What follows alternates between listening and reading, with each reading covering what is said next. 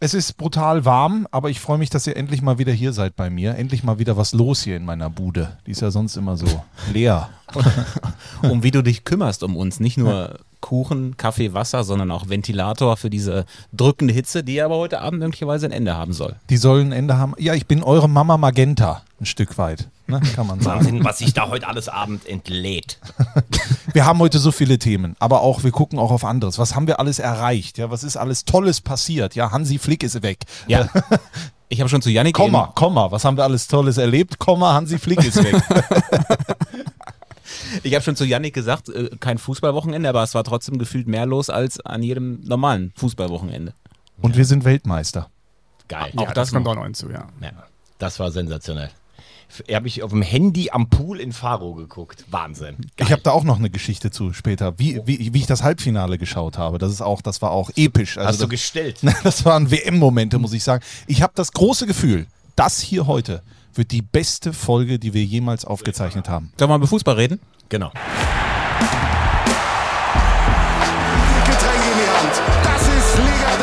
Hitzig und emotionsgeladen. Kritisch auf diese 90 Minuten schauen. So funktioniert das auch. 4 zu 3. Der dritte Liga-Podcast von Magenta Sport. Wollen wir das mal so stehen lassen? Faire Einschätzung, faire Einschätzung, faire Einschätzung.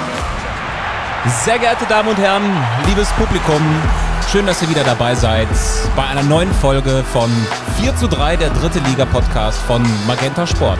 Folge Nummer 7, es ist Dienstag, der 12. September 2023. Wir melden uns live aus den Straßburger Studios in Köln zu einer Stunde Kuchenpsychologie äh, über die dritte Liga und sehr viel mehr. Powered by Balkhausen, ihrer netten Familienbäckerei in der Kölner Innenstadt. Mm. Die Runde ist komplett versammelt an Strassis Wohnzimmer und Küchentisch zugleich. Tisch 13. Mhm. Das müssen wir übrigens irgendwann nochmal aufklären. Was aber aber, Tisch 13 aber nicht heute, nicht heute. Nee, heute nicht. Dafür haben wir nicht die Zeit. Die Agenda ist zu lang. ich sag nur Tischlein, deck dich. Nur anders halt.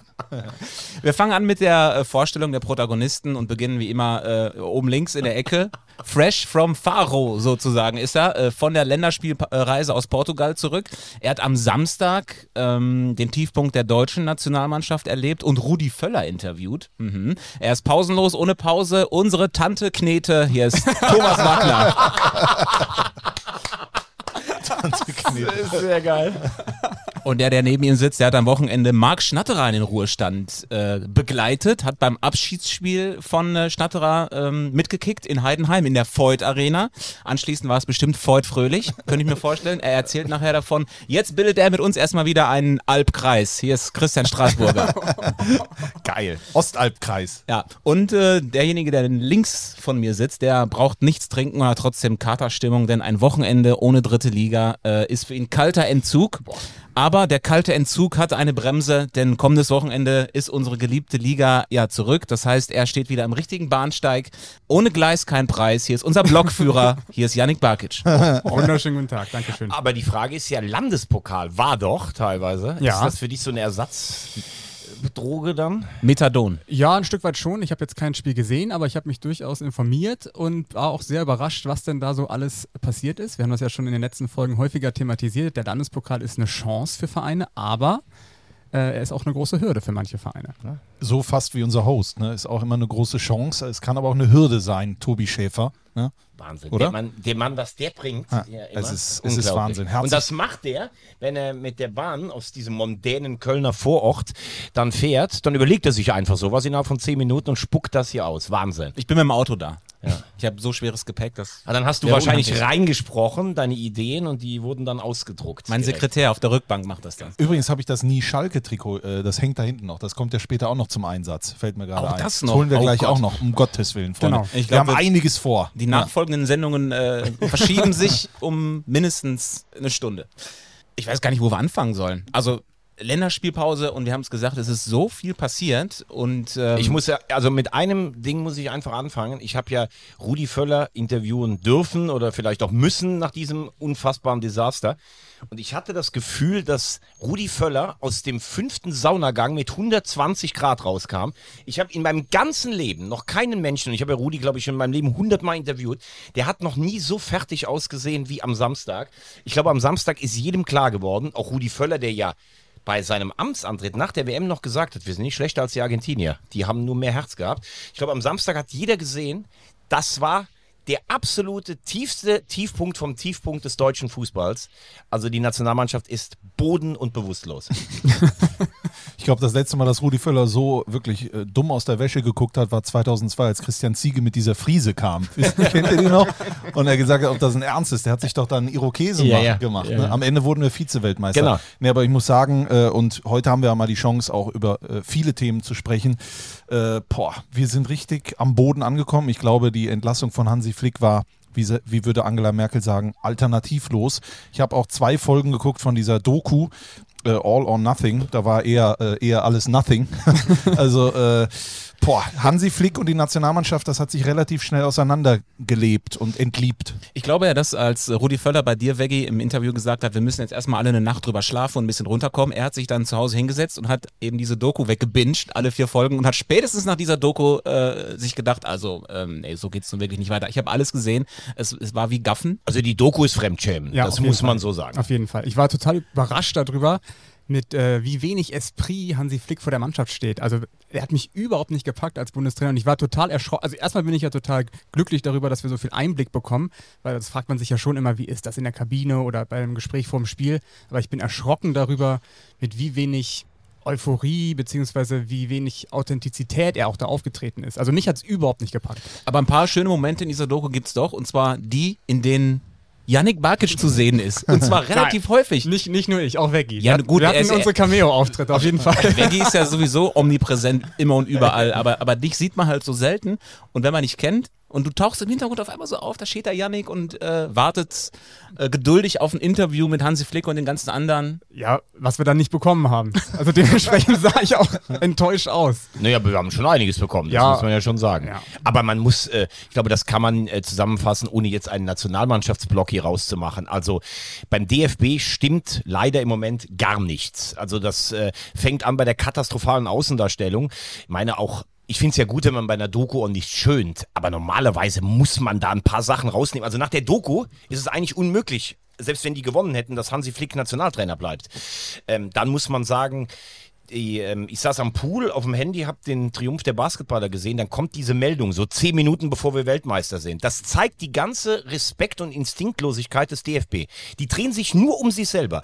Also entweder musst du das mittags machen oder du machst es abends irgendwann. Lass doch mal dieser Sportart, es wird doch immer gesagt, die Fußballer wollen den anderen was geben. Lass denen doch die Bühne. Es ist an Peinlichkeit nicht zu überbieten.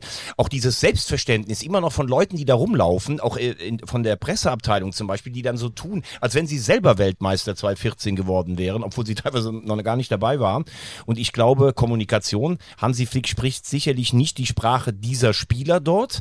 Ich glaube, bei den Bayern war es damals, die waren Kovac leid, er hat Müller zurückgebracht, dann war es dieses Corona mit dem Turnier. Ja, das ist alles in den Lauf gekommen. Ich glaube, das ist natürlich schon jemand, der von Fußball viel versteht. Und ich muss auch wirklich sagen, in der Zusammenarbeit ein sehr angenehmer, netter Mensch, das möchte ich hier auch mal sagen. Und diesen diesen Dreckshaufen, der da äh, teilweise rumläuft, den zu trainieren, das ist schon der Herkulesaufgabe von Spielern, die sich permanent selbst überschätzen. Also das Spiel ist keine 17 Sekunden lang. Wenn ich den ersten Pass von Rüdiger sehe, diese Körpersprache, oder Can, läuft der vor einem Spiegel eine Stunde bei sich zu Hause und guckt immer, wie er am wichtigsten aussieht. Das ist so peinlich. Und Kimmich soll dann rechter Verteidiger spielen. Der war, glaube ich, von 70 Prozent des Spiels rannte der doch wieder im Mittelfeld rum. Natürlich sollte der sich mal einschalten. Es ist also wirklich, es ist bodenlos. Was will man da noch hinzufügen? Ich, mir war es auch, Puls, ja, ja. mir war es auch ein inneres Bedürfnis, dass wir jetzt hier nicht, wie, wie, wie es halt so oft ist, äh, den Stab komplett über Hansi Flick brechen, der teilweise natürlich auch äh, die ärmste Sau ist. Äh, Genau. Ich meine, er ist der Bundestrainer, er muss dafür auch gerade stehen. Im Übrigen auch richtig, dass dann auch alle gehen, ne? Markus Sorg etc. Ähm, Aber ich glaube, er ist auch ein Stück weit natürlich dann ja deswegen gescheitert, weil die Strukturen und so ehrlich muss man sein. Ich glaube, so ist der DFB auch ehrlich äh, mit sich selber oder muss so ehrlich mit sich selber sein. Die sind halt nicht mehr dazu äh, oder die, die sind halt nicht da, um irgendwie Weltklasse zu sein. Wir hören ja jetzt auch diese Reformen, die kommen sollen. Wir, wir, es geht immer um irgendwas und nichts, aber es geht nicht um irgendwas Fokussiertes. Es geht selten um Fußball, es geht oftmals um sich selber. Das haben wir jetzt auch gelernt, als es dann hieß, Semi Khedira soll vielleicht dann noch integriert werden, woran diese Dinge scheitern. Man weiß ja auch nicht immer, ob alles stimmt, aber manchmal denkt man sich, wenn nur 30 Prozent stimmen, dann gute Nacht Deutschland. Also zwei Sachen. Einmal zu der Veröffentlichung von Flicks Entlassung. Da hängen natürlich immer viele Sachen dran. Ne? Manchmal kannst du es nicht zurückhalten, weil sonst äh, alle anderen Medien, Bild etc., die, die erfahren es ja dann trotzdem und preschen dann damit raus. Dann willst du es lieber doch selbst verkünden. Da habe ich auch zu wenig Einblick, kann ich nicht sagen. Die andere Sache ist, also grundsätzlich ist ja alles gesagt, nur noch nicht von allen. Deswegen sagen wir, sagen wir auch noch mal was dazu. Ähm, du sprichst das richtige Thema an. Ähm, also mit Flick war es einfach ein weiter so nach Löw. Und genau das sollte es ja nicht sein. Es war ähm, die, die gleiche, sag ich mal, Ansprache, die gleiche Mentalität, so der, der gleiche, die gleiche Temperatur. Und äh, die muss sich jetzt ändern. Und um vielleicht jetzt den Bogen zu schlagen zur dritten Liga. So. Sie haben natürlich jetzt. Marco Antwerpen. Hätte ich auch schon noch gesagt. Aber sie haben ja jetzt erstmal einen Drittliga-erfahrenen Trainer an der Seite stehen, heute Abend gegen Frankreich. Sandro Wagner. Der hat immerhin 18 Drittligaspiele auf dem Buckel. Ah ja, stimmt, als Spieler. Ja. Ja, als Spieler, aber nicht als Trainer. Nee, nee, aber er ist aufgestiegen in die dritte Liga. Aber ich finde die Entscheidung äh, interessant. Zunächst einmal. Also ich finde find ihn jetzt nicht verkehrt in dieser Phase. Ich finde diese Kombination mit Nagelsmann irgendwie spannend, weil die beiden sich ja auch sehr gut kennen, schätzen sich. Und ich glaube, die beiden treffen den, den Nerv der, der Spieler. Das ist, glaube ich. Ähm, Also wenn wir das Thema wichtig. jetzt auch noch machen, dann ist es für mich ganz klar, und das sage ich auch ganz klar, Julian Nagelsmann kann nicht neuer Nationaltrainer werden. Das geht nicht. Es sollte jetzt ein projektbasiertes Ding sein und danach sollte dann am großen Rad gedreht werden. Deswegen reden wir jetzt, ich habe es ja schon immer gesagt, ich stehe auch weiter zu Arsene Wenger, so ein Arsene Wenger-Typ. Und der hat dann Sandro Wagner bei sich. So. Genau, es bräuchte so einen, so einen großen Mann im Hintergrund, eine Autoritätsperson. Am liebsten natürlich Klopp, aber den kriegen wir natürlich alle nicht. Aber ich Warum glaube, eigentlich übrigens nicht, wenn ich das gerade fragen darf? Das war früher, als ihr noch alle nicht geboren wart, war das gang und gäbe, dass Nationaltrainer für eine Endrunde verpflichtet wurden. Ernst Happel war irgendwie 78 in Brügge Trainer und hat die Holländer übernommen, ist mit denen Vize-Weltmeister geworden. Warum nicht jetzt für Er hat es, glaube ich, ausgeschlossen, Jürgen Klopp. Okay, aber äh, ich glaube, weil er wahrscheinlich jetzt sagt, ich kann es nicht im Fulltime-Job machen. Es wäre ja auch eine Möglichkeit gewesen, dass für die vier Spiele, dass jemand übernimmt, weil ich bin vollkommen bei dir. Ich glaube, wir brauchen jetzt auch nicht davon zu reden, dass wir alles auf links drehen müssen. Dafür ist, glaube ich, das Turnier im eigenen Land dann doch zu wichtig. Du musst jetzt Schadenbegrenzung äh, kriegen, dass du vielleicht irgendwie dich ins Viertel- oder Halbfinale reinwürgen kannst und dann kannst du langfristig arbeiten. Ähm, man sagt zum Beispiel Louis van Gaal, das ist sicherlich jemand, der würde alles, der würde, geil. nein, der würde alles wahrscheinlich zum Einstürzen bringen. Äh, Ich glaube zum Beispiel Felix Magath, mein Held äh, vom HSV, da bin ich mir nicht sicher, ob das noch eine Ansprache ist. Also Felix Magath lebt ja davon, dass im Tagesgeschäft alle vor ihm Angst haben, dass sie nochmal einen Berg hochlaufen müssen. Ob du das mit der Nationalmannschaft in der Verfassung hinkriegst, weiß ich nicht. Ich finde zum Beispiel, ich bin gar kein so großer Freund von ihm, aber jemand wie Oliver Glasner, der mit äh, Frankfurt gezeigt hat, dass er K.O.-Spiele gewinnen kann, der sicherlich auch mit dem jüngsten Erfolg einen Respekt in der Kabine genießen würde, das wäre für, äh, für mich vielleicht eine Lösung. Oder jemand wie Roger Schmidt, der hat auch die gewisse Arroganz, diesen ganzen Vögeln mal entgegenzutreten. Was ist eigentlich mit euch los? Weil das kannst du dir ja nicht mehr angucken. Also, das fand ich das einzig Gute, dass Gündogan sagt, ich muss mich entschuldigen, was wir für ein Mist spielen und dass Josua Kimmich auch endlich mal sagt, vielleicht haben wir gar nicht so viel Qualität, wie alle immer erzählen. Ich glaube, das ist nämlich auch ein Teil der Wahrheit. ich glaube, Ansprache ist das richtige Wort, was du gerade gesagt hast. Das braucht der Mensch oder das Duo, das Trio, was da jetzt kommt. Und das aufgeteilt in Autorität. Vielleicht reicht es doch einfach, wenn wir Jürgen Klopp bei der Euro nächstes Jahr einfach nur vor jedem Spiel der deutschen Mannschaft mit dem Heli aus Liverpool einfliegen, dann geht er zwei Minuten in die Kabine vorm Spiel und fliegt wieder zurück. Vielleicht reicht das ja schon. Vielleicht würde ja auch einfach reichen, wenn äh, jeder Spieler äh, sich im Klaren darum ist, was seine Aufgabe ist. Ne? So wie dies die Basketballer gezeigt haben. Deutschland ist Basketball-Weltmeister geworden. Zum ersten Mal in der Geschichte. Das alles, das kann man ja auch mal sagen, äh, unglaublich gut begleitet von Magenta Sport. Also was es da für Insights gab vor Ort. Benny Zander mit äh, Per Günther vor Ort. Sensationell. wirklich. Äh, Die Kommentatoren, äh, die das richtig auch äh, kommentiert haben, so wie es dann äh, ja, dem, dem Anlass entsprechend. Äh, das Studio sah geil aus. Das sage ich jetzt nicht nur, weil wir auch ein Magenta Sport Podcast sind. Ich kriege dafür kein Geld, dass ich das sage, aber ich hätte gerne welches. Übrigens schöne Parallele zwischen den Basketballern und dem Deutschen Fußballbund. Ähm, beim letzten großen Erfolg der Basketballer bei einer Weltmeisterschaft 2002 war Rudi Völler Bundestrainer. Und jetzt äh, ist Rudi Völler wieder in Amt und Würden in der Nationalmannschaft. Was sagt das aus über Deutschland? Aber, aber auch geil, ähm, ich finde irgendwie auch, wie der Kreis sich schließt, schließt ne? gegen die Serben mit Svetislav Pesic, der den einzig bislang großen Triumph 1993 bei der Europameisterschaft äh, hatte und muss man ja muss man ja wirklich sagen, also Nowitzki hat ja auch mit uns Silber und Bronze gewonnen bei EM und WM, aber das am, also für mich so ein Spieler wie dieser, wie dieser Vogtmann, ne? wie der da einfach den Dreier reinsenkt, wie der Pässe spielt, wie der, wie der Rebounds pflückt, also das war einfach geil, muss man ganz ehrlich sagen. Vor allen Dingen, weil ich gedacht habe nach dem USA-Spiel, wie willst du das im Kopf nochmal äh, noch mal toppen, weil mit dem USA-Spiel hast du ja eigentlich gefühlt das größte Spiel deines Lebens gewonnen und dann musst du noch eins gewinnen, um dann Weltmeister zu sein. Hut ab. Kann man denn jetzt so einfach sagen, die, der DFB muss sich so viel vom, vom deutschen Basketball abschauen oder die Mannschaft muss sich davon ab? Nein, ich wollte glaub, einfach, kann man nur, gar eine, nicht so ich eins wollte einfach nur eine ne? Brücke schlagen, dass Ja. wir auch mal über das Nee, Gute reden. Weil ne? aber Also- viele, viele ja. sagen ja jetzt, die Basketballer haben es ja dem deutschen Team vorgemacht. Ja gut, weil genauso. es ein Team ist, weil es ein Team Genau. gewesen ist. Darum geht es, glaube ich, äh, grundsätzlich. Und ich war schon lange nicht mehr so ge- begeistert zum Beispiel von Obst. Ja, das habe ich immer weggelassen. Jetzt äh, kann ich sagen, bin ich wieder Fan. Und äh, ähm, wir haben in Deutschland schon lange nicht mehr so gut über jemanden gesprochen, der Schröder heißt. Also deswegen äh, haben wir da richtig schön äh, bei der WM Das ist Eindruck eigentlich hinterlassen. Tobis Part so. Ja, das ist mir gerade eingefallen.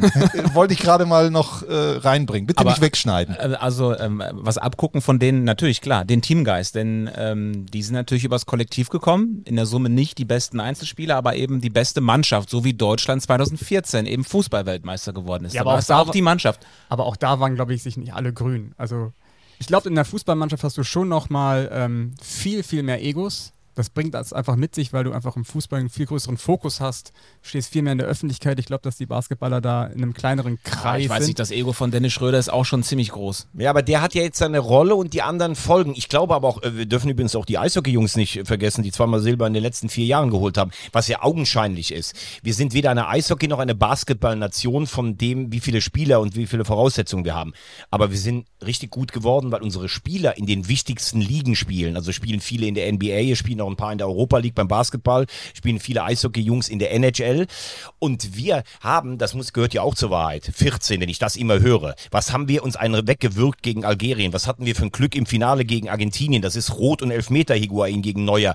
Und wenn du dann Zweiter oder Dritter wirst, weil die Generation ist ja oft genug Zweiter oder Dritter geworden, dann sagst du, es hat wieder was, äh, was gefehlt.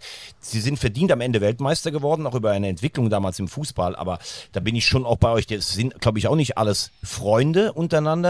Das Problem ist, wir waren 2017 Confed Cup Sieger, U21 Europameister.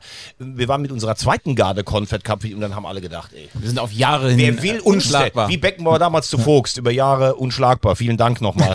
Ja. Das hat Berti Vogt dann zu ihm gesagt. Danke, Franz. g- Ganz genau. Und da muss man sagen, was ist denn da eigentlich passiert?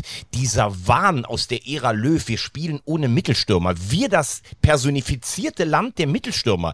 Wir haben nichts mehr. Guck dir das heute mal an. Wenn Füllkrug ausfällt, musst du eigentlich Kevin Behrens nachnominieren. Und da Stefan musst, Kutschke. Da musst du Kai eigentlich, Brünker. Da musst du eigentlich schon Was los mit mit dir? Robert Glatzel holen als Zweitligastürmer. Das ist alles Wahnsinn, weil wir wollten nur noch Tiki-Taka, Chaka, Chaka spielen und Hauptsache, wir sind bei jeder WM oder EM im am weitesten vom Zentrum des Landes entlegenen Quartier. Am liebsten würden sie wahrscheinlich noch ein U-Boot bauen, um da zu pennen. Ja, das habe ich Das auch ist nicht Wahnsinn. verstanden. Es ist- wird ja auch in der Doku ganz gut ähm, besprochen, dass da gab es ja die, diesen, diesen Konflikt, dass man dann keinen Spieler mit zur Pressekonferenz vorm Spiel mitgenommen Peinlich. hat. Das wusste man doch vorher alles, dass das eine Anforderung ist. Und dann nimmt man das trotzdem das Quartier in, in der Wüste. Also, Siehst du die Szene, wie Luis Enrique den Arm tätschelt von Flick? Ne? Habt ihr keinen dabei? Da- Ich glaube, Flick dachte noch, das wäre eine Geste der Solidarität. Die haben alle gedacht, die Deutschen haben den Arsch offen bis Meppen Ost. Das ist Wahnsinn. Uns haben doch die Journalisten auch in der Pressekonferenz gefragt, was ist mit euch? Warum bringt ihr keine Spieler mit? Es war einfach nur peinlich. Und dann äh, beim, das war dann glaube ich vor dem Spanien-Spiel oder vor dem letzten, da fährt dann Lukas Klostermann mit, wo dann auch allen klar war, okay, der spielt also also nicht.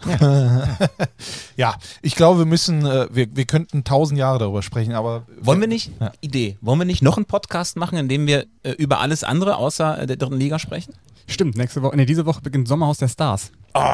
Das machen wir auch noch. Da, aber da müssen wir irgendwie, müssen wir es über Crowdfunding oder so müssen wir das. okay. Äh, Aber ich wollte noch was zur Begeisterung sagen und, und Basketball und, und Eishockey und sowas. Ne? Fußball überstrahlt ja alles immer. Ne? Aber solche, in solchen Momenten oder Handball hat es ja auch ganz oft schon gemacht, merkt man ja dann, es gibt ja doch noch Interesse und vor allen Dingen auch Interesse am Land, ja, das dann auch zu äh, repräsentieren bzw. zu lieben.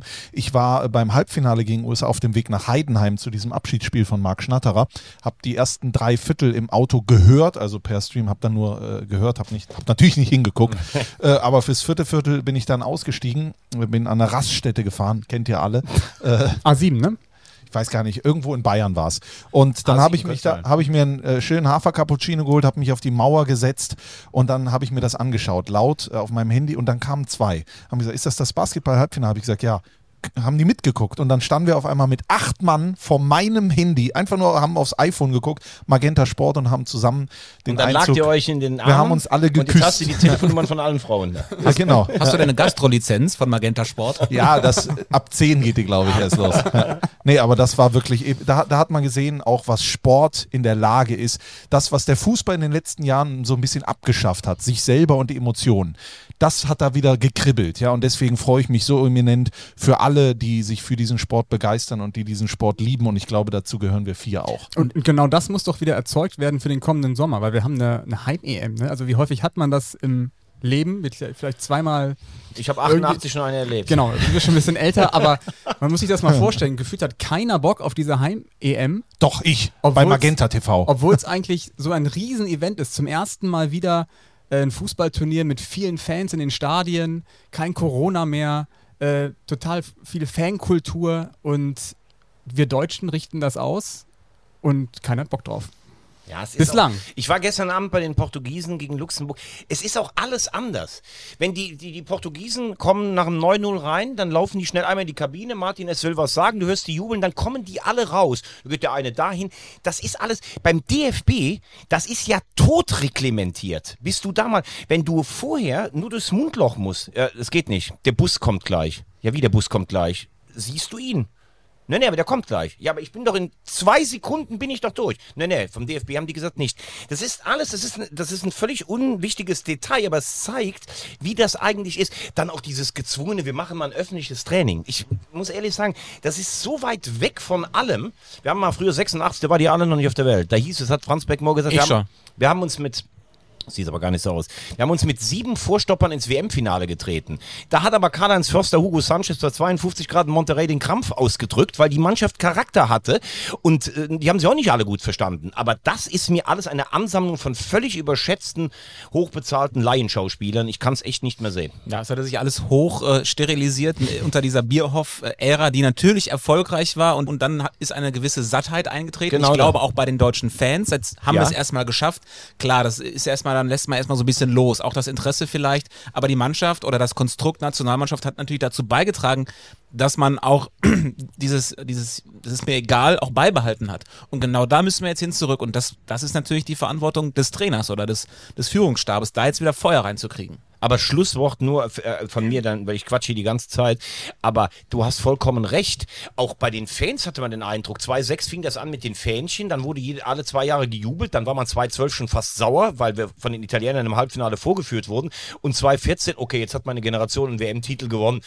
Das war auch schon eine Übersetzung. Dann hier mit, mit Best Never Rest oder äh, was dann alles. Äh, Da wurde es dann überdreht. wurde überdreht, aber man muss auch sagen, auch von den Erwartungen der Leute, vielleicht kommen jetzt will ich nur noch guten Fußball sehen, aber es ist äh, auch das genau, was gerade schon angesprochen wurde. Ähm, es ist irgendwie von den Spielern selber, und da muss man jetzt mal sagen, wir können immer Bioff kritisieren, wir können Flick und Löw kritisieren. Also, das war alles auch nicht gut, aber Bioff hat auch einiges äh, Erfolgreiches vorzuweisen. Es ist, glaube ich, am Ende auch, es sind auch die Spieler, die sich total überschätzen und nicht zumindest mal hinkriegen zu sagen, okay, wir mögen uns nicht, aber bei mir in der Bilanz kann doch jetzt nicht mit der EM viermal ein Turnier stehen, wo wir noch nicht mal das Achtelfinale überstanden haben. Was bin ich denn überhaupt für ein Vogel? Guck dir mal an, was die anderen Vorgänger immer gemacht haben. Es gab es noch nie, dass zwei schlechte Turniere. Wir haben immer, selbst nach einem schlechten Turnier, mindestens das Halbfinale beim nächsten Mal erreicht. Und jetzt? Das ist ja bodenlos, wirklich. Bin ich persönlich sauer. Als du an Erfolge gedacht hast von Bierhoff, habe ich direkt an die Danone-Werbung gedacht. Ich glaube, danach kam aber nicht mehr viel. so, und jetzt machen wir. Ja, jetzt hatten, Hä? wir, jetzt hatten wir ganz schön viel Wagner übrigens in der ersten halben Stunde. Wir haben die Wagner-Brüder der Nationalmannschaft, der Basketballer. Wir haben natürlich äh, Sandro Wagner gehabt, wir haben Thomas Wagner gehabt mit seinen äh, Ergüssen über die Nationalmannschaft. Und jetzt müssen wir so langsam einkehren. Wir könnten jetzt äh, natürlich Fridolin Wagner anrufen. Liebe Grüße. Der hat mich zuletzt noch getro äh, getroffen und interviewt beim Spiel von Mannheim in Münster, aber das ist Vergangenheit. Wir gucken ein bisschen nach vorne. Oder wollen wir jetzt doch noch das abhaken, Ich, ich was finde bei der find Länderspielpause ein, ich find ist? einen schönen Übergang.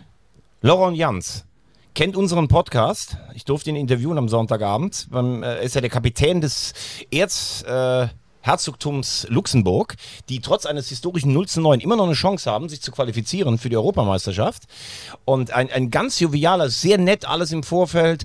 Äh, allerdings muss ich ehrlich sagen, er hat mir am Ende ein bisschen leid getan, weil er hat gegen Leao gespielt. Ich glaube, das ist der schnellste Spieler auf der ganzen Welt. Also das ist Wahnsinn.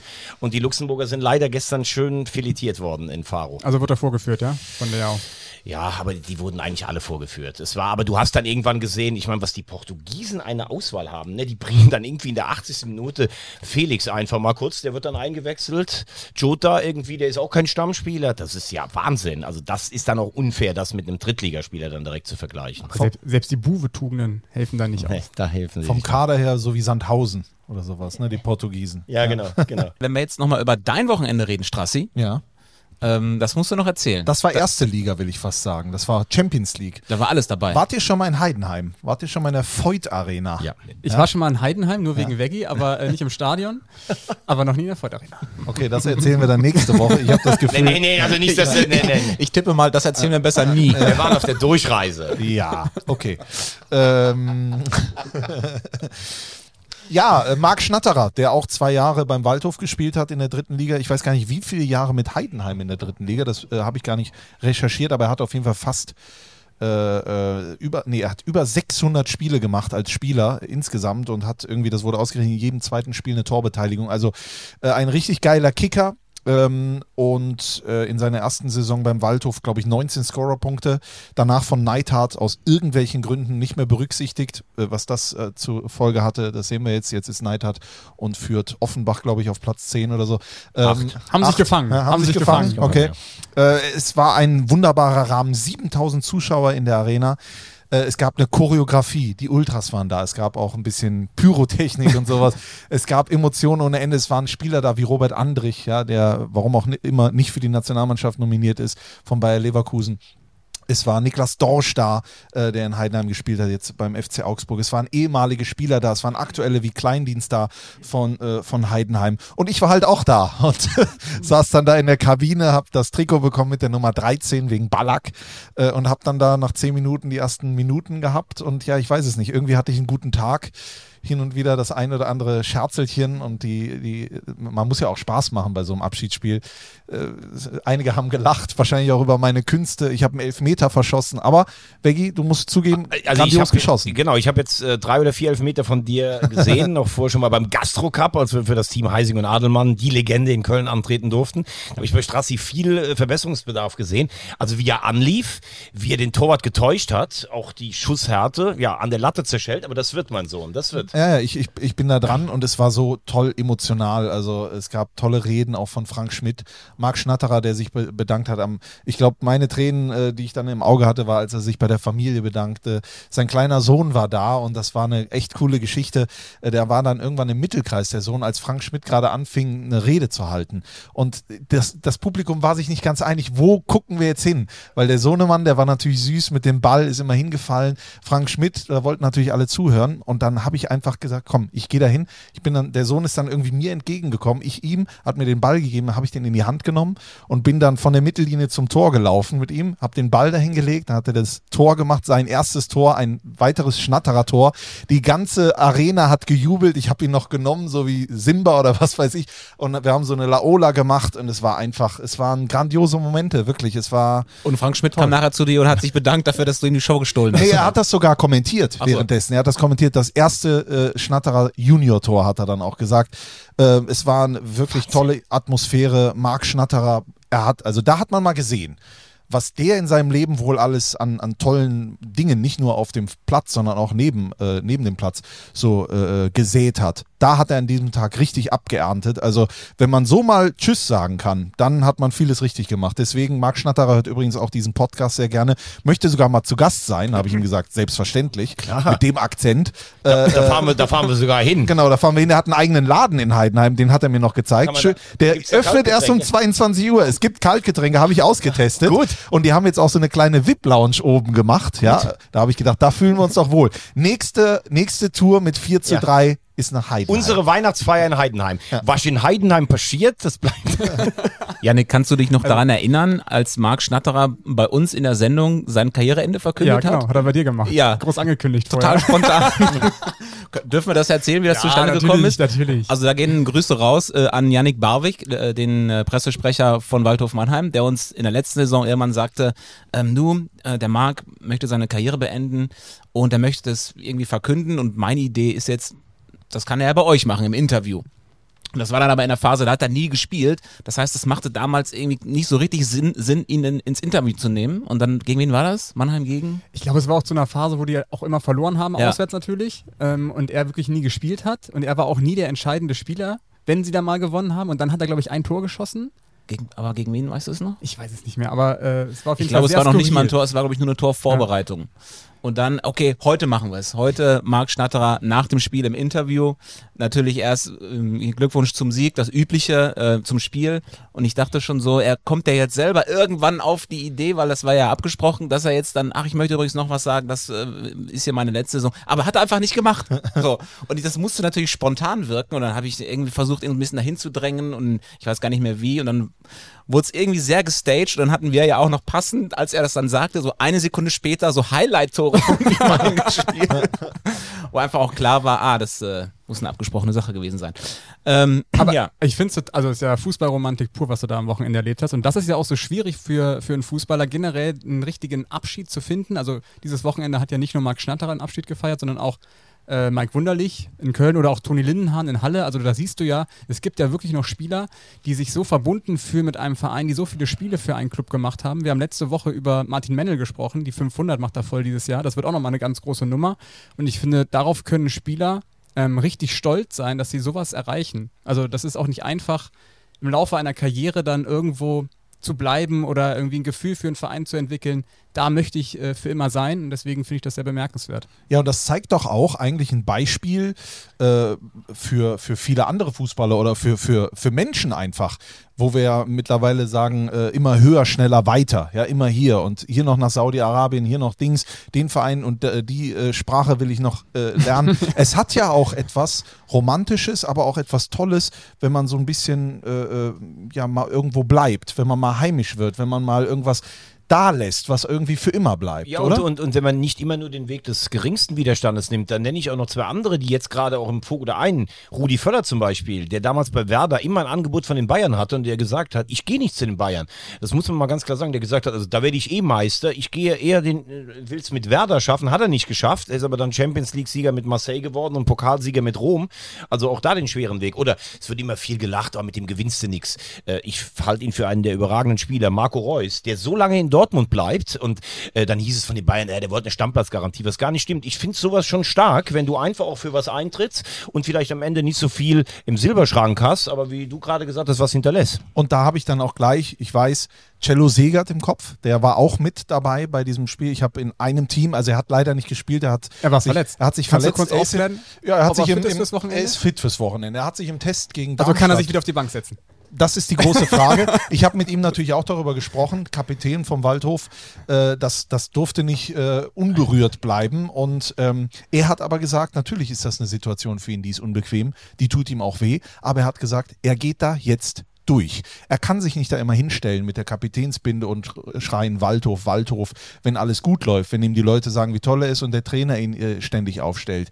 Das ärgert ihn maßlos. Aber er sagt, ich gehe jetzt durch und trotzdem will ich versuchen, der Mannschaft so viel Input zu geben, wie es nur geht. Und die Entscheidung von Rüdiger Rehm zwar zu akzeptieren und zu respektieren, ihm aber auch zu zeigen, dass es eine falsche Entscheidung ist. Und ich habe ihm da nur gratuliert, habe ihm aber auch gleichzeitig gesagt, das, was wir auch äh, besprochen haben, dass ich die Aktion mit der Kapitänsbinde nicht gut fand. Er wurde ja eingewechselt. Ähm, als ihm Gegen Münster jetzt. Genau, als ihm Bentley, Bentley Baxter Bahn hat ihm dann die Kapitänsbinde gereicht und er hat sie abgelehnt.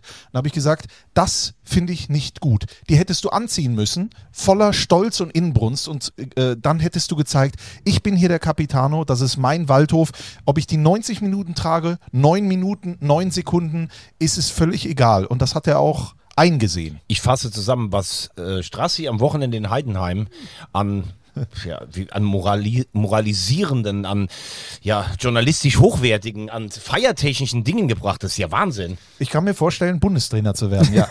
Und ich kann mir vorstellen, dass du ein Abschiedsspiel bekommst. genau. Also bei Cello Segert ist ja die Frage, oder bei, bei Mannheim ist ja die Frage, Cello Segert oder Julian Riedel, weil Er will Rechtsfuß und genau, Linksfuß, Rechtsfuß ja. und Linksfuß und er hat halt den rechten Fuß und Julian Riedel hat jetzt in Münster keine Argumente geliefert, ihn nicht wieder aufzustellen, jetzt gegen Ulm am Sonntag, sagen wir es mal so. Naja, da stelle ich jetzt euch mal die Vertrauensfrage ein Stück weit. Also äh, natürlich hast du Ideen mit Rechts- und Linksfuß und so weiter und so fort. Trotzdem haben wir darüber gesprochen, den Kapitän setzt du nicht einfach so auf der Bank, äh, auf die Bank.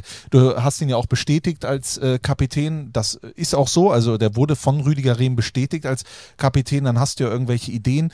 Ich möchte, ich was was meine Denkweise ist, dass es vielleicht irgendwann eine Ego-Sache werden kann. Und das auf dem Rücken des gesamten Waldhofs. Ich weiß nicht, wie ihr das seht. Das könnte dann natürlich, irgendeiner geht dann als Verlierer raus, definitiv. Also es muss schon so sein, dass der Leistungsgedanke immer, immer als erstes zählt. Deswegen kriegt jetzt Segert erstmal keine Argumente, weil er ja auch verletzt war und nicht, nicht trainieren konnte. Oder? Die Woche. Ja gut, äh, doch, der hat ja und hat ja auch das Testspiel gespielt. Ja, also er hat einfach nicht das Abschiedsspiel mitgemacht aus Sicherheitsgründen. Aber der Waldhof hat fünf Spiele, neun Gegentore. Das sind fast zwei im Schnitt. Ja, aber selbst wenn er ja reinkam oder nicht, also es ist ja egal, wer im Moment spielt, die kriegen zu viele Gegentore. Genau. Ich glaube, das Problem ist ja einfach folgendes.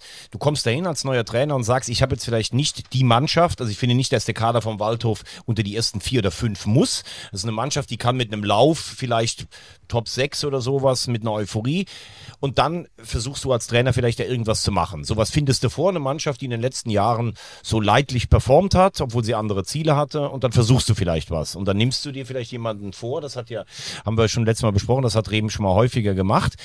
Ich persönlich finde, dass Segert natürlich für den Waldhof steht, dass es aber auch nicht so war, dass ich letztes Jahr das Gefühl hatte, dass, das habe ich ja gesagt, das Spiel von hinten raus, und da gehört er ja auch dazu, dass das so eine Qualität hatte, um aufsteigen zu können. Also deshalb finde ich die Personalie, wenn ich ihn als Kapitän bestätige und ihn dann raushole, das finde ich von Rehm schwierig. Ich finde aber, dass die hinten eigentlich alle auf einem gewissen ähnlichen Niveau sind. Und äh, Segert hat natürlich auch zum Beispiel so gegen schnelle Stürmer, also die Schnelligkeit haben sie jetzt alle nicht so gepachtet. Deshalb finde ich es ganz schwierig, das zu bewerten. Es ist aber jetzt nicht so, dass ich sage, das ist die größte Fehlentscheidung, die Rehm jemals getroffen hat. Das muss ich auch Kann sagen. auch einfach nur sein, dass er ihn kitzeln wollte. Kann sein. Vielleicht Sonntag- kann er da nochmal. Ja, und es sind fünf Spiele gemacht. Die Saison ist sehr lang. Ja, ja. Da kann so viel noch passieren und ähm, die werden ihn auf jeden Fall noch brauchen. Also Sonntag spielen sie gegen Ulm, da werde ich auch da sein. Du auch. Wir Ja. fahren mit dem Zug hin und mit dem Zug zurück im? Bordbistro. Ja, ich freue mich drauf. Dann treten, äh, wir werden auf jeden Fall einen verrückten Verteidiger sehen und der heißt Joe Reichert. Da freue ich mich jetzt schon drauf. Eine andere Sache noch vom Wochenende. Der MSV Duisburg, um nochmal die Brücke zu schlagen zu letzter Woche, äh, hat gegen Mainz gespielt und wurde beobachtet, um noch eine Brücke zu schlagen, zu äh, von Jürgen Klopp, dem wahrscheinlich nicht nächsten Bundestrainer. Jürgen Klopp also äh, beim Scouting der Zebras. Und im Tor spielte Daniel Batz bei Mainz 05. Und Also- natürlich zu null, das ist mir schon aufgefallen. Duisburg hat wieder kein Tor geschossen, aber war ja klar. Und hier, hier schließt sich jetzt eine Quizfrage an, die Oh. ich heute mal mitgebracht habe. Also, weil ich mir dachte, Jürgen Klopp guckt einen Drittligisten, dann da muss es doch irgendwie was geben.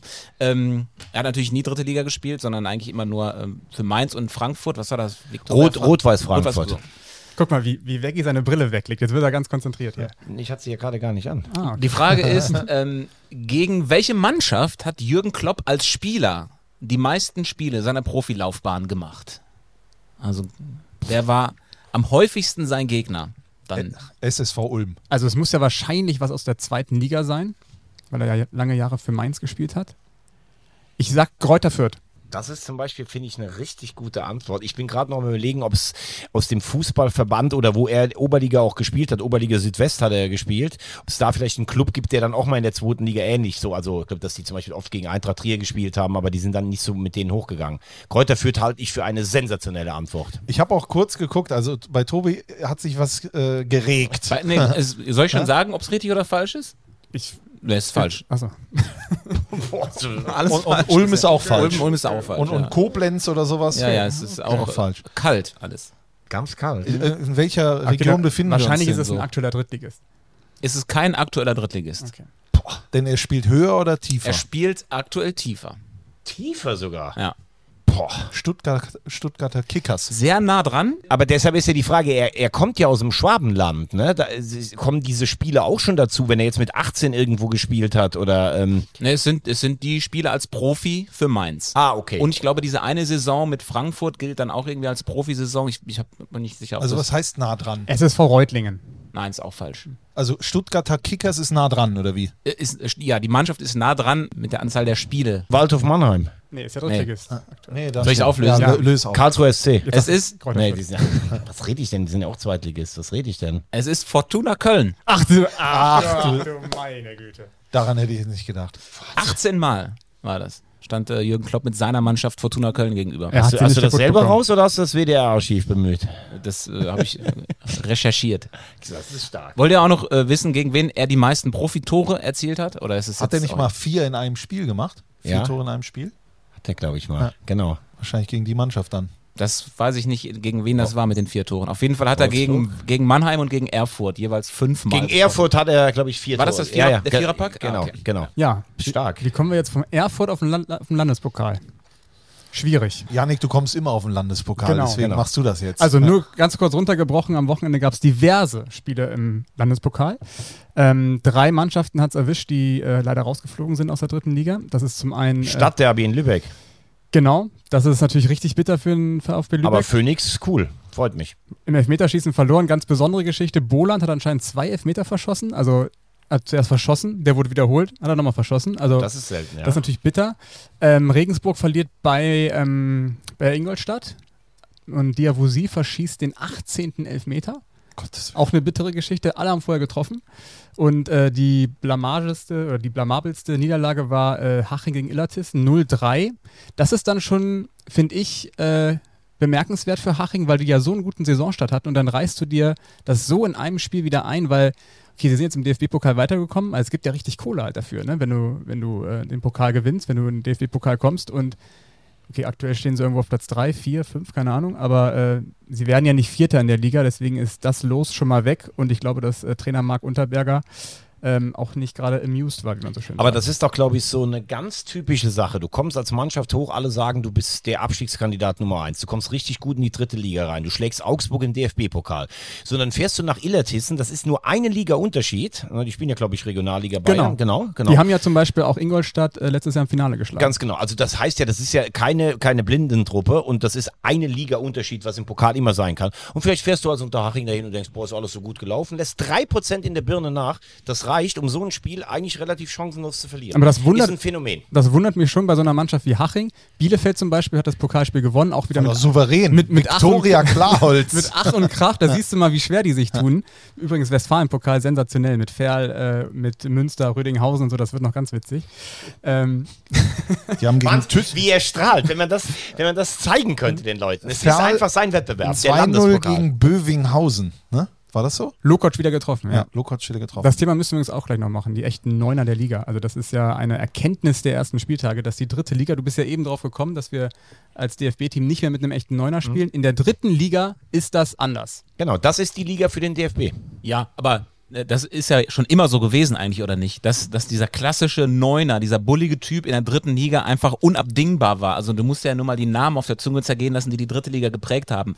Ein Grimaldi, ein äh, Ronny König, ähm, Scheffler, Mark Haider, Sascha Mölders, etc. pp. ist Anton Genau. Fink eigentlich auch ein Neuner gewesen? Man, Ja, man hat ja, war ja, häng- so häng- hängende Spitze. Ja. Also letztes Jahr ist er mit Ahmed Arslan einer Torschützenkönig geworden mit 25 Treffern. Das ist ja ein klassischer offensiver Mittelfeldspieler gewesen. Total selten. Und ich glaube, dass dieses Jahr es wieder einen Torschützenkönig gibt, der einfach ein klassischer Neuner ist. Das zeigt ja jetzt auch schon die Torschützenliste. Also vorne steht halt Brünker, dann Schmidt oder wie man in Saarbrücken sagt, die Schmünkers seit neuestem. Kein Schwenker, sondern Schmünker. Und was mir aufgefallen ist in der Recherche dazu, ist, dass ähm, in den letzten sieben Jahren ist ähm, nur ein Torschützenkönig aufgestiegen mit seinem Verein. Also dieses Ding mit der Torschützenkanone, äh, mit der Torschützen, Tor, mit der Torjägerkanone, so heißt es, Ja. ähm, ist keine Garantie für die Mannschaft, dass sie auch hochgehen. Also es war nur Marvin Poirier damals, 2019, 18 mit dem KSC, der dann auch hochgegangen ist. Alle anderen sechs nicht. Wahnsinn. Das ist wirklich interessant. Stimmt, das war Bär, ne? Der ist nicht Genau, hochgegangen. Bär, Mölders, Ars- Ochi Vried ist ein bisschen, also klar mit Bayern Ja. 2. Dann, ähm, boah, der war dann noch. Und so weiter. Beck. Beck mit Magdeburg auch noch Vierter geworden. Äh, Scheffler mit Wiesbaden auch nicht hochgegangen. Also das ist schon irgendwo. Ja, Es ich fand's interessant. Weiß nicht, was das aussagt, aber ich fand's irgendwie interessant. Es ist die Liga der Neuner, aber wenn die treffen, steigst du nicht auf. Genau. Ja. das heißt, es gibt den Fluch der Torjägerkanone. So kann man es vielleicht äh, sagen. Wahnsinn, da müssen wir mal Deswegen dranbleiben. muss Kutschke jetzt aufpassen, dass er nicht Torjäger, äh, Torschützenkönig wird, damit äh, sie nicht hochgehen. Nee, der gibt jetzt einfach alle Bälle zu Borkowski. Genau. Ja. Und wo du schon Dresden erwähnst, vielleicht Brüderduell am Wochenende. VfB Lübeck gegen Dynamo Dresden und äh, Marius gegen Niklas Hauptmann, wenn Marius spielen kann. Ja, Haupe kann spielen, glaube ich. Ne, ja, aber, aber Marius ist ja, glaube ich, Genau, ist angeschlagen, angeschlagen, ja. Ja. Zum ersten Mal wäre das, glaube ich. Apropos noch Torjäger, nie Schalke. Ja, Ja, genau, das ist ja auch ein wir ja machen. Torjäger. Wir haben ja äh, vor zwei oder drei Wochen haben wir ein Trikot mitbekommen, du, äh, in Dortmund. Wir beiden zusammen. wir beiden zusammen, Jermaine Nie Schalke. Und das haben wir hier. Das hängt da vorne, das habe ich im, im Prinzip im Blick. Also Yannick holt jetzt noch. Und da haben wir versprochen, und wir halten unsere Versprechen, manchmal dauert es halt noch was länger, das werden wir verlosen, Tobi. Und da haben wir uns was Tolles ausgedacht. Rückennummer 29, Größe L, glaube ich. Yannick stand es hervorragend. Ja. Wir haben uns was ganz Spektakuläres überlegt für das Gewinnspiel und äh, möchten einfach von euch nur wissen, also das, es geht ja um den Namen Nie Schalke, der jetzt in Dortmund spielt. Da ist alles so gesagt worden. Äh, Welchen Spielernamen möchtet ihr denn gerne mal bei eurem Verein sehen? Habt Ja. ihr da vielleicht ähnliche Also, lustige Namen? Seid ihr zum Beispiel Gladbach-Fans und es heißt dann Nie Kölner oder sowas. Jetzt mal ein ganz verrücktes Ding. Ja, das schickt ihr uns dann. Wie schicken die uns das? Per Briefpost? Äh, ja, mit frankiertem Rückumschlag, bitte. Nee, bei Instagram. Genau. Ne? Bei Magenta Sport. Das leiten wir weiter an die Abteilung äh, Instagram. genau. Und dann äh, gibt es eine Sprachnachricht oder eine, wie nennt man das? Direct Message. Und dann äh, der witzigste Beitrag wird ausgelost, beziehungsweise wird bewertet von der Witzekampagne. Ja, und wir legen noch einen drauf. Thomas Wagner wird dieses Trikot persönlich In den vor- Umschlag legen. vorbeibringen. vorbeibringen. Ja. Nein, zur Post bringen. Ja. Ihr, Und trefft, wird noch ihr, ihr ein, trefft Thomas Wagner auf einem Parkplatz in Heidenheim zur Übergang. Aber es muss auch nicht jetzt äh, extra ein Drittligaklub sein. Ne? Nein, nein. nein, Nein, nein, es ist alles möglich. ich freue mich schon auf die Einsendungen. Ja, auf die vielen. Daneben hängt jetzt, ich gucke gerade nochmal drauf, das äh, Trikot von Strassi vom Schnatterer Abschiedsspiel. Ja, das kannst du nicht 13. verlosen. Das Nein, das kannst kann auf keinen das Fall. Aber äh, durft, du hast die Nummer selber ausgesucht. Oder wussten die, dass du großer Ballack-Fan bist Nee. und haben dir die Nummer 13 gegeben? Die Oder haben 13 habe ich mir selber ausgesucht. Es ist, es hat sich aber ein bisschen was verändert. Es ist 50% Ballack und 50% Südkurve. Tisch 13. Da müssen wir, an der reden wir irgendwann mal ein anderes Mal. Ja, da haben wir jetzt keine Zeit für. Äh, ich habe noch eine Lobhudelei mit, mitgebracht. Einmal für einen persönlich aus dieser Runde.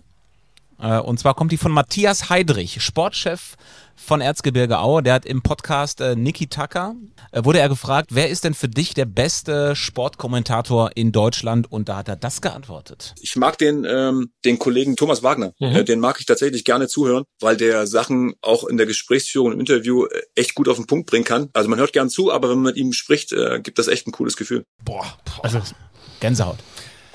Das könntest du als Weckerklingelton äh, dir einstellen. Äh, dann hätte man wahrscheinlich sagen müssen, äh, Kommentator, äh, mache ich ja gar nicht mehr so viel, das ist ja fast dann eher, aber es ist ein Wahnsinnslob. Finde ich echt. Auf jeden Fall. Ritterschlag. Ja, finde Ja. ich toll, weil Und- ich jetzt Matthias Heidrich auch nicht persönlich kenne. Also wir kennen, andersrum, wir kennen uns aus dem Stadion, aber ansonsten nicht. Toll, f- Absolut. äh, freut nein. mich. Und da hat er auch recht, finde ich. Also, Hin und wieder finde ich die Gesprächsführung von dir auch immer schön. Ja, Peggy. Ich fand es aber interessant, mich hat ähm, jemand angeschrieben, der macht so einen kleinen Erzgebirge Aue-Blog und der hat mich vor der Saison gefragt, ich soll die ersten fünf Spiele tippen und ich kam am Ende auf zehn Punkte für Erzgebirge, jetzt haben sie sogar elf, ähm, also scheint ein bisschen Glück zu bringen. Grüße an Matthias und äh, diesen tollen Verein. Wagner bald im Schacht. äh, und Kumpeltyp. äh, Matthias Heidrich wurde noch gefragt, ähm, Wer ist der schlechteste Fußballkommentator? äh, warum die dritte Liga so ein großes Vergnügen ist. Und da war das seine Antwort. Produkt dritte Liga, was mittlerweile sehr, sehr cool ist. Wir haben echt coole Vereine drinne. Wir haben eine, aus meiner Sicht, super Berichterstattung. Gibt es ja auch einen Podcast mittlerweile, 4 zu 3 von Magenta. Es gibt Social Media, sehr viele Sachen. Also es ist schon echt äh, Live-Übertragung nicht vergessen. Also es macht schon Spaß, dann auch Teil dieser dritten Liga zu sein. Wahnsinn. Ich ich würde jetzt einfach gerne live Matthias Heidrich anrufen. Hat jemand die Nummer? Nee, die haben wir nicht, nee. Aber das Aber die äh, lässt wir sich bestimmt organisieren ja. irgendwann. Also für eine der nächsten Thomas Folgen. Kraus hat doch die Nummer von Heidrich. Ja, natürlich Der war doch Nummer. äh, NLZ-Leiter beim 1. FC Köln. Das versprechen wir. Und nein, das ist eine Überraschung. Er darf es nicht wissen, dass wir Matthias Heidrich nächste Woche anrufen. Ich habe aber, ich hab aber noch was am Schluss. Ja. Sind wir, wir sind noch nicht am Schluss, Achso, wir sind oder? noch nicht, Entschuldigung. Das war jetzt erst, das war das Vorgeplänkel. Jetzt kommt das Intro. Nee, wollen wir tatsächlich mal kurz über äh, Ingolstadt gegen 60 Ja, das sprechen? müssen wir auf jeden Fall noch machen. Das ist ein Duell, was, ähm, was äh, ganz Bayern bewegt. Erstes Wiedersehen von Michael Kölner mit seinen Löwen beim Duell von zwei Mannschaften, die ja irgendwie auch sehr komisch in die Saison gestartet sind. Beide Ja. jetzt zuletzt dreimal nicht gewonnen, ähm, die Löwen sogar dreimal in Folge verloren. Riesenskandal übrigens, dass Lukas Fröde jetzt doch gesperrt wurde für ein Spiel. Ja, das, Grausam, das oder? stimmt allerdings, ja. Das ist echt ein Skandal. Aber Also, woher kommt das? Es gibt doch, ein, also wenn es Bilder gibt, dann sprechen die da- dafür, dass er nichts gemacht hat. Also, äh, Veggie, mit deiner langjährigen Erfahrung. Also es gibt, ich habe das ja schon letzte Woche gesagt, als wir in Duisburg waren, wenn es zweifelsfrei erwiesen ist, dass er ihn nicht berührt hat, dann wird der Spieler normalerweise freigesprochen, weil dann der Schiedsrichter eine irrtümliche Tatsachenentscheidung äh, getroffen hat. Ich habe die Szene nur einmal so relativ verschwommen gesehen und ich glaube, ohne es zu wissen, dass alle sagen, man hätte aus diesem Bewegungsablauf so den Eindruck haben können, ja, als wenn er ihn, also wenn er vielleicht im letzten Moment sich das anders überlegt hat oder wie auch immer. Und vielleicht sagt dann der DFB, ich kenne wie gesagt die Urteilsverkündung nicht, es war schon eine provokante Bewegung oder sowas und dafür kriegst du was, ich weiß es nicht. Also es scheint ja nicht so zu sein, dass man zweifelsfrei sagen kann, der Schiedsrichter hat da etwas wahrgenommen, was es gar nicht gab. Das ist ja die einzige Möglichkeit. Wir wissen aber auch aus der Vergangenheit, wie schwer sich der DFB tut, so eine Entscheidung zu kassieren. Und das kann ja die einzige Erklärung nur sein. Ich glaube, wir kriegen äh, nach dieser Folge einiges an Lob aus Frankfurt. Wie heißt da nochmal dieses Stra Otto Schneck? Wie Otto Fleck- Otto, Fleckschneise. Otto, Otto Fle-. Otto Schneckfleise. ja, naja, Grüße. Ähm, okay, Aber, aber ich glaube, zu, zu Ingolstadt noch Ja. eins. Ich glaube, es bezieht natürlich vor allen Dingen seinen Reiz nicht nur aus der Personalie Kölner, sondern das ist für mich so ein klassisches Duell. 60, ein ganz großer Fußballverein in Deutschland, der ja eigentlich abgestürzt ist, auch wenn wir froh sind, dass er in der dritten Liga ist, und spielt dann gegen so einen Empörkömmling. Denn ich glaube, für einen Löwenfan ist Ingolstadt, was ist das? Also wir messen uns mit, mit Nürnberg und vielleicht wegen mir noch mit Augsburg und mit denen von der Seitenstraße auch noch. Aber Ingolstadt, obwohl ja Ingolstadt auch eine Zweitliga-Historie hat, äh, dann haben die auch noch leider ziemlich viel Kleingeld. Also ich glaube, das, das ist so ein Verein, das kotzt den Löwenfan so richtig an. Ne? Und man muss ja schon auch sagen, obwohl Ingolstadt äh, ein, ein, ein nettes, schmuckes Stadion dahingestellt hat und auch im Jugendfußball einiges macht, ich glaube, das kann man schon auch sagen. Mich packt der Verein auch nicht so richtig, weil irgendwie mit viel Geld schnell hochgekommen. Ähm, das ist ja, das ist ein Spiel, wo du nicht sagst, ich mag die zwar nicht, aber trotzdem äh, respektiere ich die als geilen Fußballclub, so aus Löwensicht. also in dieser Saison hat Ingolstadt einen Sieg gelandet, einen Unentschieden, vier Punkte und äh, ich glaube, mit dem, was sie da auch äh, verpflichtet haben, äh, hat man das sich anders erwartet. Es wurde ja, glaube ich, in der letzten oder vor der Länderspielpause auch die Kölner Bilanz mal rausgezogen, die auch durchaus. Die ist negativ. Die ist, ne die ist Die ist negativ. einfach negativ. Ja, ich wollte es gerade ein bisschen freundlicher ausdrücken. Ich habe es hier Äh, nochmal aufgeschrieben. Ja, Äh, 13 Spiele, 5 Siege, ein Unentschieden, 7 Niederlagen. ja und dann habe ich auch das, 1,2 Punkte im Schnitt. Genau, und das ist einfach nicht gut. Und da habe ich auch, äh, er, er, er, er sagt ja, es war sehr viel Unruhe und so weiter und so fort, will ich ja auch überhaupt gar nicht äh, ihm da Unrecht tun. Aber jetzt so langsam, ich weiß jetzt nicht, so sechs, sieben, acht Spieltage würde ich sagen, dann gucken wir aber auch mal drauf. Dann muss aber auch mal was passiert sein. Testrot auf der Bank, ich glaube, das könnte auch eine äh, Problematik sein, ne? Ja, was heißt eine Problematik? Ich finde, dass das Thema noch viel zu klein gemacht wird. Also, du hast, also, fangen wir mal so an. Die haben letztes Jahr Grillitsch und Kölner geholt. Da haben, also ich habe gedacht, okay, das ist einfach Drittliga-Kompetenz, die werden ausgestattet mit einem gewissen Budget und haben jetzt Zeit, sich, haben Zeit, den Klassenhalt zu schaffen, das haben sie geschafft und sich dann eine Mannschaft zusammenzukaufen und dann einfach durch die Liga nicht durchzumarschieren, aber schon oben mitzuspielen.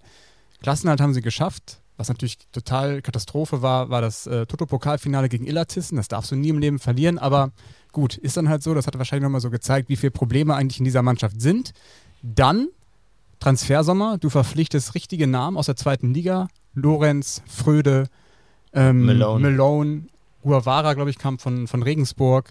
Dann holst du dir Deichmann, ist ja auch für ihn ein ganz besonderes Spiel. Also da sehen wir wieder Standortvorteil Ingolstadt. Ne? Also deswegen mögen die Löwen ja auch so den Verein so gerne.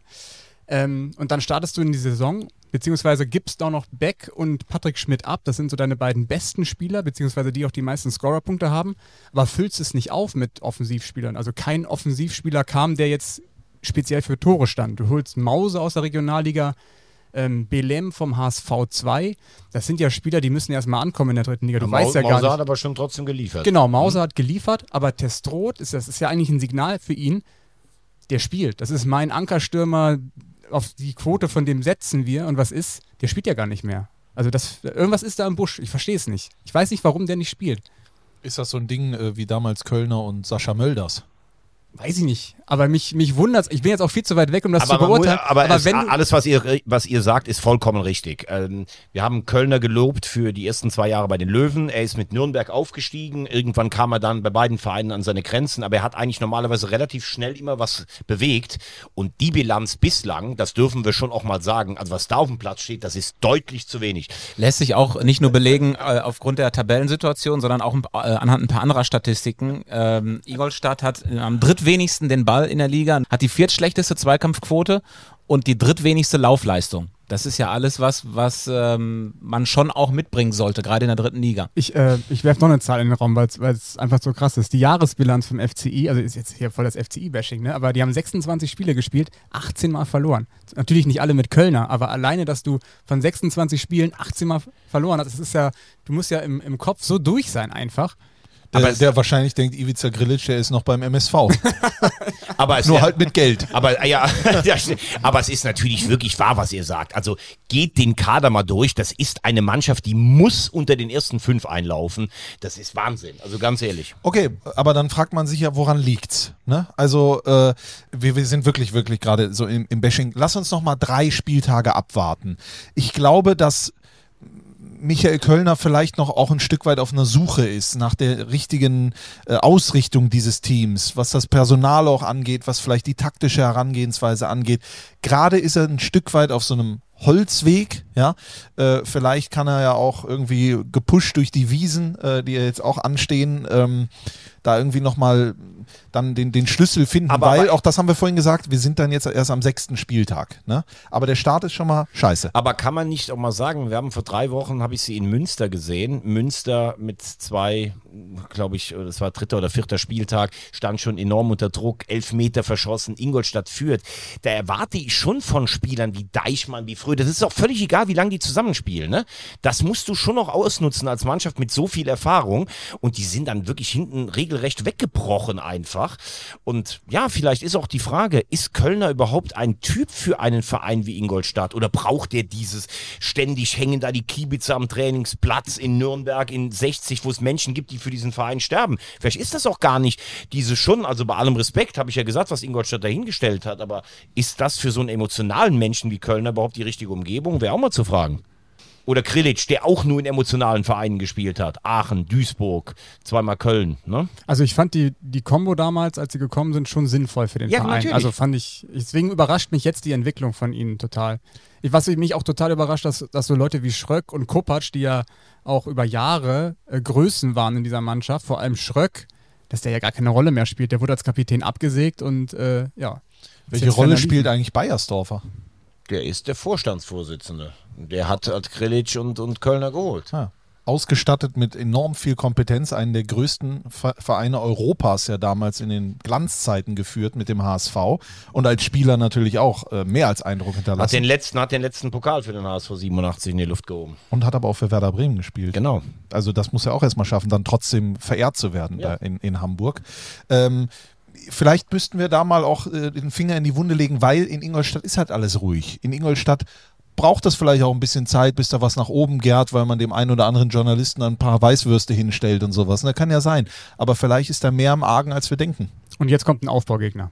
Naja, Mit wem? ja, mit 60.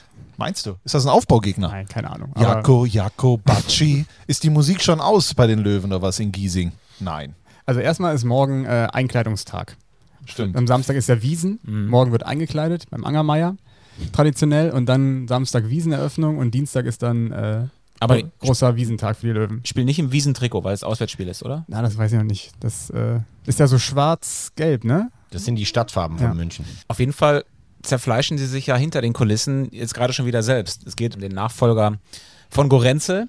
Da war Horst Held heißer Kandidat und jetzt äh, ist, ist man sich einig, dass man sich uneinig ist, was die Nach Nachfolgersuche betrifft. Also das äh, ist schon wieder Kraut und Rüben bei den Löwen und das strahlt natürlich auch wieder auf die Mannschaft aus. Aber da muss man ja auch mal die Frage stellen, wer kommt denn auf die Idee, meinen alten Freund Horst Held bei 60 München ins Gespräch zu bringen? Also das muss ich jetzt wirklich mal fragen. Bei allem, Findest du das so? Äh, Das finde ich komplett absurd. Also das ist so absurd, dass ich es gar nicht mehr äh, äh, ähm, kaum noch Dass es fast schon kann. wieder gut ist. aber er hat doch eine Löwenvergangenheit. Ja, Das und er war's. hat auch, er ist auch mit, mit, mit dem VfB Meister geworden. Aber Horst Held hat am ganz großen Rad gedreht. Der hat in Schalke Millionen gehabt. Also wenn die Löwen eins nicht haben, dann ist es Kohle. Und wenn sich Horst Held in einer Liga wahrscheinlich nicht auskennt, ist es die dritte Liga.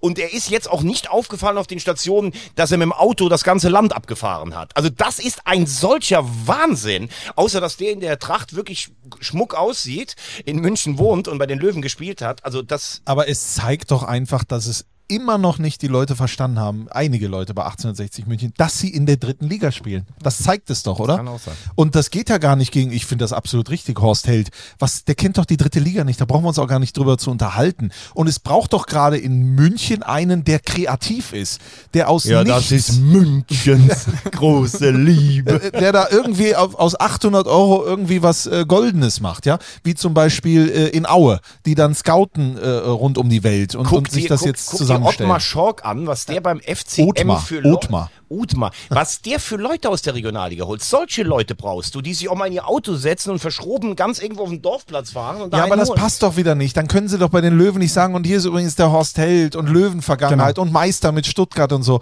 Die Löwen müssen kapieren, das, ist eine dritte Klasse, Liga. Das ist eine klassische Philosophiefrage. Willst du einen Repräsentanten, willst du einen großen Namen, der dann Schlagzeilen hat oder vielleicht auch ein gutes Netzwerk, das wissen wir ja nicht. Oder holst du dir einen, der wirklich durch wie Hans Dampf in allen Gassen ist, der wirklich Kontakte hat zu allen möglichen Viertligisten, sogar Fünftligisten, alle Drittligaspieler kennt, A und O. Ähm, ich glaube eher, dass du so einen brauchst, weil du auch mit wenig Geld hantierst. Horst Held, ich weiß gar nicht, was der für eine Motivation hat. Ein- Okay, Verein ist groß, 60 München. ja, super. Voller du kannst Respekt. in München leben. Aber du hast, du warst vorher in der Bundesliga, Europa League, Champions League, Schalke, ne? Also das ist schon eine ganz andere Klasse. Natürlich ne? hat der auch ein Wahnsinnsnetzwerk, aber eben zwei Klassen zu hoch für, für die Löwen. Aber glaubt ihr, denn Horst Held kriegt woanders dann nochmal äh, irgendwo ein Angeblich war Engagement? er jetzt beim VfB Stuttgart ja wieder im Gespräch. Das ist ja auch immer die Frage. Man hat ja auch, und da sind wir auch wieder beim DFB. Und nochmal, gar nicht, dass das, äh, weil es da vielleicht auch mal in der Vergangenheit das eine oder andere gab, gar nicht jetzt ein Bashing. Der Mann ist deutscher Meister geworden, überhaupt gar keine Frage und hat Schalke immer in den Europapokal geführt.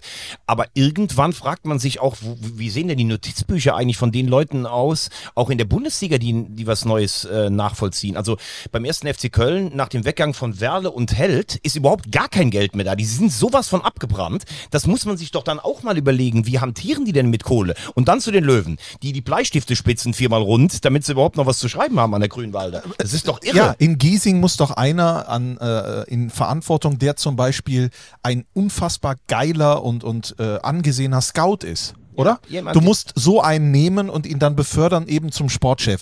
Äh, ich meine, klar, wir kennen ihn jetzt, ich, ich sag's jetzt auch einfach, es gibt doch zum Beispiel einen, der heißt Marc Schädlich. Ja?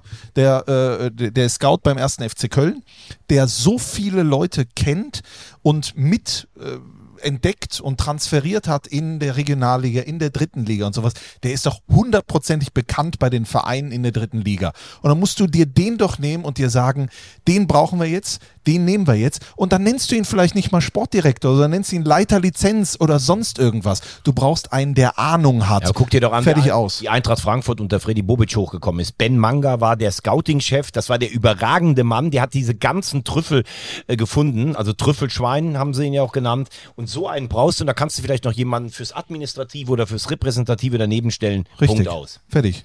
Aber solche Leute kosten mittlerweile auch Geld, ne? Wenn die wissen, die sind gut und begehrt, dann gehen sie Ja, aber es nicht gibt zu den Löwen, sondern eher woanders hin, wo sie Aber, vielleicht aber es gibt, glaube ich, immer noch Leute, die Enthusiasten sind und die sagen, pass auf, ich liebe Fußball und wenn ich für einen Verein wie 60 München so einen geilen Verein arbeiten kann, dann mache ich das auch. Gibt es überall außer der Nationalmannschaft, diese Enthusiasten. Die Löwen sind ja auch an einem dran. Also das, der Gegenpart zu Horst Held war ja Dr. Christian Müller, oder Dr. Christian Werner heißt er genau, von, von Waldhof Mannheim, der ja aktuell dann noch Chefscout ist. Der wird ja auch gehandelt. Genau das ist ja so ein Typ, wie du gesagt hast, Marc Schädlich oder einfach so ein, so ein Mensch im Hintergrund, der aber so ein unfassbares Netzwerk hat, ähm, der auch dann schon, glaube ich, sehr weit ist mit den ganzen Gesprächen bei den Löwen. Aber Da sind wir wieder bei der Philosophie. Willst du den großen Namen oder willst du eher einen kleineren, unbekannteren, der ja dann auch irgendwie zum Verein passen muss, beziehungsweise den die Fans akzeptieren müssen, weil es eben kein großer Name ist? Ganz ehrlich, wenn die Horst Held da hinstellen und der holt erstmal acht Graupen, dann sind die Fans auch unten durch mit dem.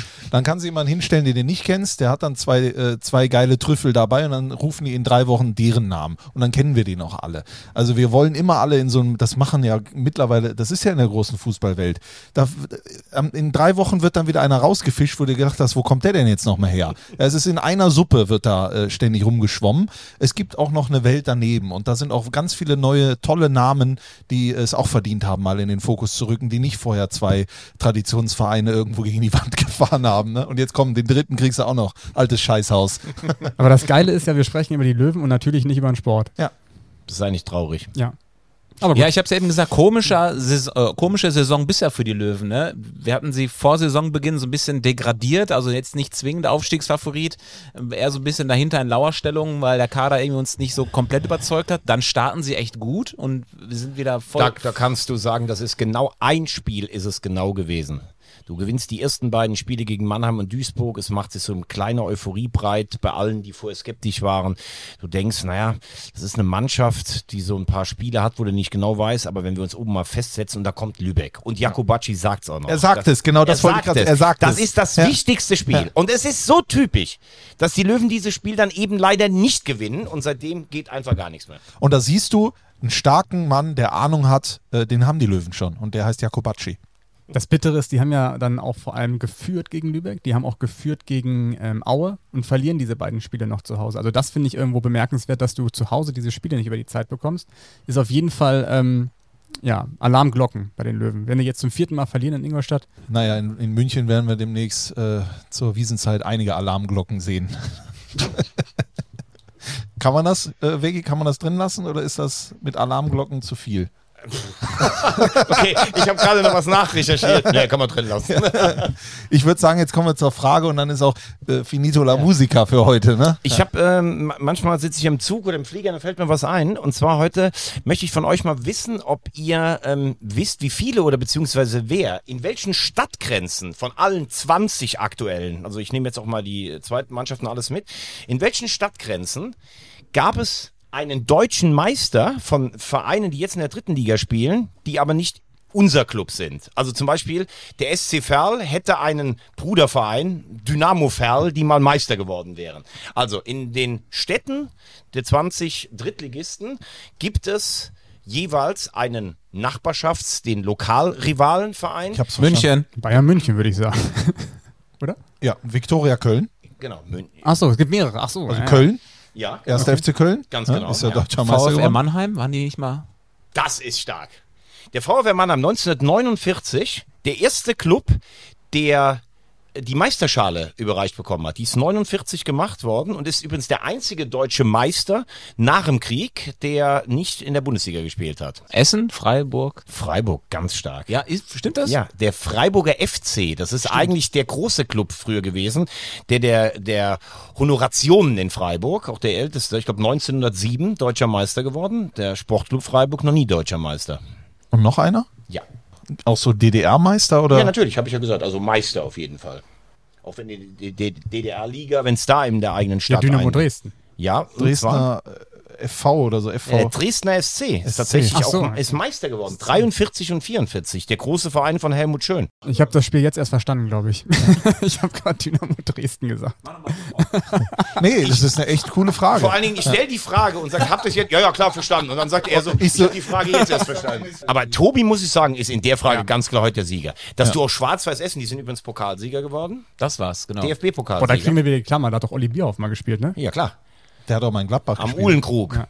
Das ist im feinen Essener Süden. Achso, und VfR Mannheim, das äh, bringt mich jetzt zu Martin Lanich, weil der macht ja diese Saison äh, zum ersten Mal den Cheftrainer in der fünften Liga in Baden-Württemberg. Genau, die hat sind zuletzt, Zweiter. Hat zuletzt gegen den VfR Mannheim gespielt, aktuell Zweiter, Riesensaisonstart. Ja. Und am Freitag äh, gegen den ersten Groß Asbach im Einsatz. Und, Spielen äh, dann bei Andile. Und wir wissen das natürlich alle, aber vielleicht für ähm, die, die draußen sind und noch nie in Mannheim waren, das ist ja auch eine Besonderheit. Das ist ja die kürzeste Distanz in Deutschland zwischen zwei Stadien in einer Stadt. Also das Rhein-Neckar-Stadion, glaube ich, heißt es, und das äh, und die Waldhof Arena sind ja nur 20 Meter getrennt. Das ist ja ne, weniger, fünf Meter eigentlich, ne, das Areal. Also man geht an, der, an dem VfR-Stadion vorbei, um äh, ins Karl-Benz-Stadion zu kommen. Hätten wir eine Spider-Cam, dann könnten wir das auflösen. Doch, hat, haben wir doch alles, oder? Sepp Herberger, auch äh, einer, der für beide gespielt hat. Wahnsinn. Und ich bin am Sonntag beim Waldhof, da werde ich das nochmal ganz genau nachmessen, wie viele Meter es sind. Ganz genau, das Veggie, du bringst dein äh, Zentimetermaß mit. Ja. das hast du immer dabei. Und äh, am Samstag mache ich die große Magenta Sportkonferenz zum ersten Mal in dieser Saison. Die ist ja 30 Minuten, 30-minütiger Vorlauf, XXL. Und an meiner Seite der Schuppi, Sebastian Schuppan. Sehr ich freue mich drauf. Und dann schaltet ihr hoffentlich an die Hafenstraße zu Veggie. Das äh, entscheidet unsere äh, Sendungsleiterin Anusha. Und Nein, das, das drücken wir durch hier. Okay. Nein. Und vielleicht schaltet ihr auch nach Bielefeld, da bin ich, gegen äh, den SC Freiburg. Und Janik, wo bist du? Ja, ich bin in Essen. Ach du, du bist da mit. Okay, da hatte ich gerade kurz weggehört. Und Veggie ist überall. Ich bin in Essen mit, äh, wie gesagt, Yannick Bakic und am Sonntag mit dir zur Kaltgetränkefahrt zum Waldhof. Und dann bin ich sehr gespannt, spielt er oder nicht, Cello Segert. Und wie wirst du danach Rüdiger Rehm entgegnen, wenn er 90 Minuten auf der Bank gesessen hat? Wirst du dann die K-Frage stellen? Du wirst nächste Woche singen, er spielte Cello. Und damit beenden wir Folge 7 von 4 zu 3, der dritte Liga-Podcast von Magenta Sports. haben wir eigentlich alles erzählt, was wir wollten, oder haben wir wieder irgendwas vergessen? Wir haben über Schnatterer gesprochen. Ich- ich wir haben hätt- über Dings gesprochen. Ich ne? hätte hier noch eine Sprachnachricht von Sebastian Jakob. Ja, die machen wir nächste Woche. Der Arme. Ja, der, der hört sich jetzt jedes scheiße. Mal, äh, der, der, der nötigt sich jetzt die Folge immer anzuhören und wartet darauf. Wann wird die endlich Den abgespielt? fahren wir auch mal nach Saarbrücken besuchen. Ja. Vielleicht am Rückweg von Heidenheim. Also lieber Sebastian, das liegt hier auf, äh, aber wir wollen es natürlich nicht so zwischen Tür und Angel, sondern wir wollen das zelebrieren. Und äh, Ich freue mich Das jedenfalls wird auf unsere. Weihnachtsfeier in Heidenheim. Ich freue mich auch drauf. Wir fahren mit dem Samba Express hin. Yannick, nimm dir Kopfschmerztabletten. Ja, auf jeden mit. Fall. Das, Frank Schmidt reicht Kaltgetränke. ja. vielen Dank auch an euch fürs Zuhören. Bitte nochmal der Hinweis, äh, wenn euch das gefällt, dann äh, sagt es weiter. Liked uns, äh, teilt uns, äh, aktiviert Die Glocke. die Glocke. Und äh, wenn ihr das macht, dann hören wir uns nächste Woche in alter Frische wieder. Vielen Dank, schöne Woche, schönes Wochenende und euch auch. Vielen Dank. Danke. Vielen Dank. Tschüss. Tschüss.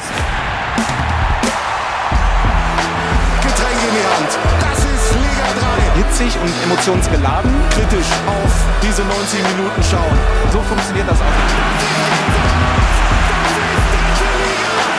4 zu 3, der dritte Liga-Podcast von Magenta Sport. Wollen wir das mal so stehen lassen? Faire Einschätzung, faire Einschätzung, faire Einschätzung.